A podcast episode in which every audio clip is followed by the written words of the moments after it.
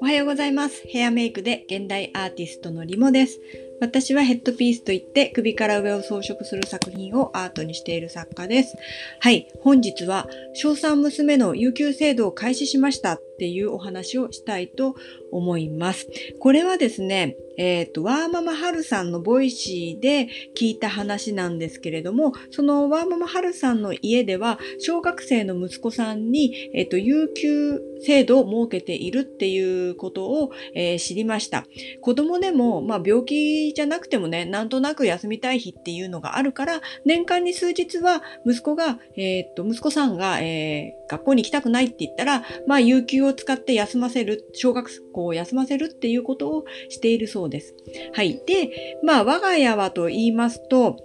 子供が学校に行きたくないって言った時の対応方法は、えっ、ー、と、大まかに、えー、今までは2つありました。1つ目は、えー、休んでもいいよって言っちゃいます。うちの場合は。で、子供といろいろ話していくうちに、え娘がやっぱ休まないで行こうみたいになるのがほとんどでした。で、2つ目は、えー、早退していいから朝だけ行ってみようかっていうことですね。これは、えー、うちの娘がですね、皆勤賞をいつも取りたいって目指しているので、休んでしまうと皆勤賞が取れなくなってしまう。なので、朝少しでもいいから顔を出してみて、まあ、帰りたくなったら先生に言ってって、あの、お母さんいつでも迎えに行くからって言っていました。えっ、ー、と、こういう対応をしていると結局ね、朝だけ行くとずっといるんですよね。うん、で、えっ、ー、と、うちの娘は今小学校3年生ですけど、幼稚園の年長、小学校の1年生、2年生と皆勤賞っていう感じでずっと取っていました。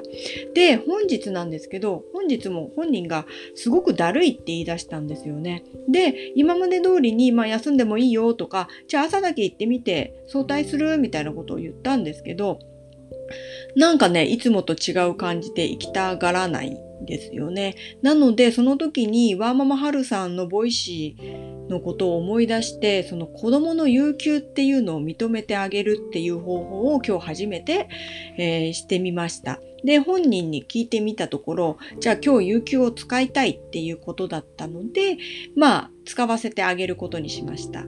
うん。で、えー、うちは一応1学期に1日だけ、じゃあ有給を認めるっていうことで娘と話しています。うん。で、えー、っと、なんだろうな。私の子供時代はやっぱり熱がなければ休んではダメっていう方針の家に育てられて、まあなんかどうにかあの熱が出てるみたいにしたくて必死に体温計とかをね温めた思い出があるんですよね。うん。で、確かに朝はだるいけど行って、ってしまえばね学校に行っちゃえばいつもの様子っていうことはよくあるじゃないですか。これ子供だけじゃなくても大人でもまあ仕事行きたくないなと思っても行ってしまえばまあいつものように仕事できちゃうみたいな、そんな体験や記憶があるので、まあついついね、子供を頑張らせようとしちゃうんですよね。ずる休みはダメみたいな感じで。しかし、熱がなくても病気の時ってあるんですよ。気分が乗らないとか、なんとなくだるいっていうのは、もしかしたら未病の始まりかもしれません。うん、早めに1日ぐらい休ませてあげて、まあ次の日元気に行った方がいいのかなと思います。うん、確かに行ってしまえばその日なんとなくこなせちゃうっていうのはあるんですけど、結局疲れみたいなのが溜まってきたり、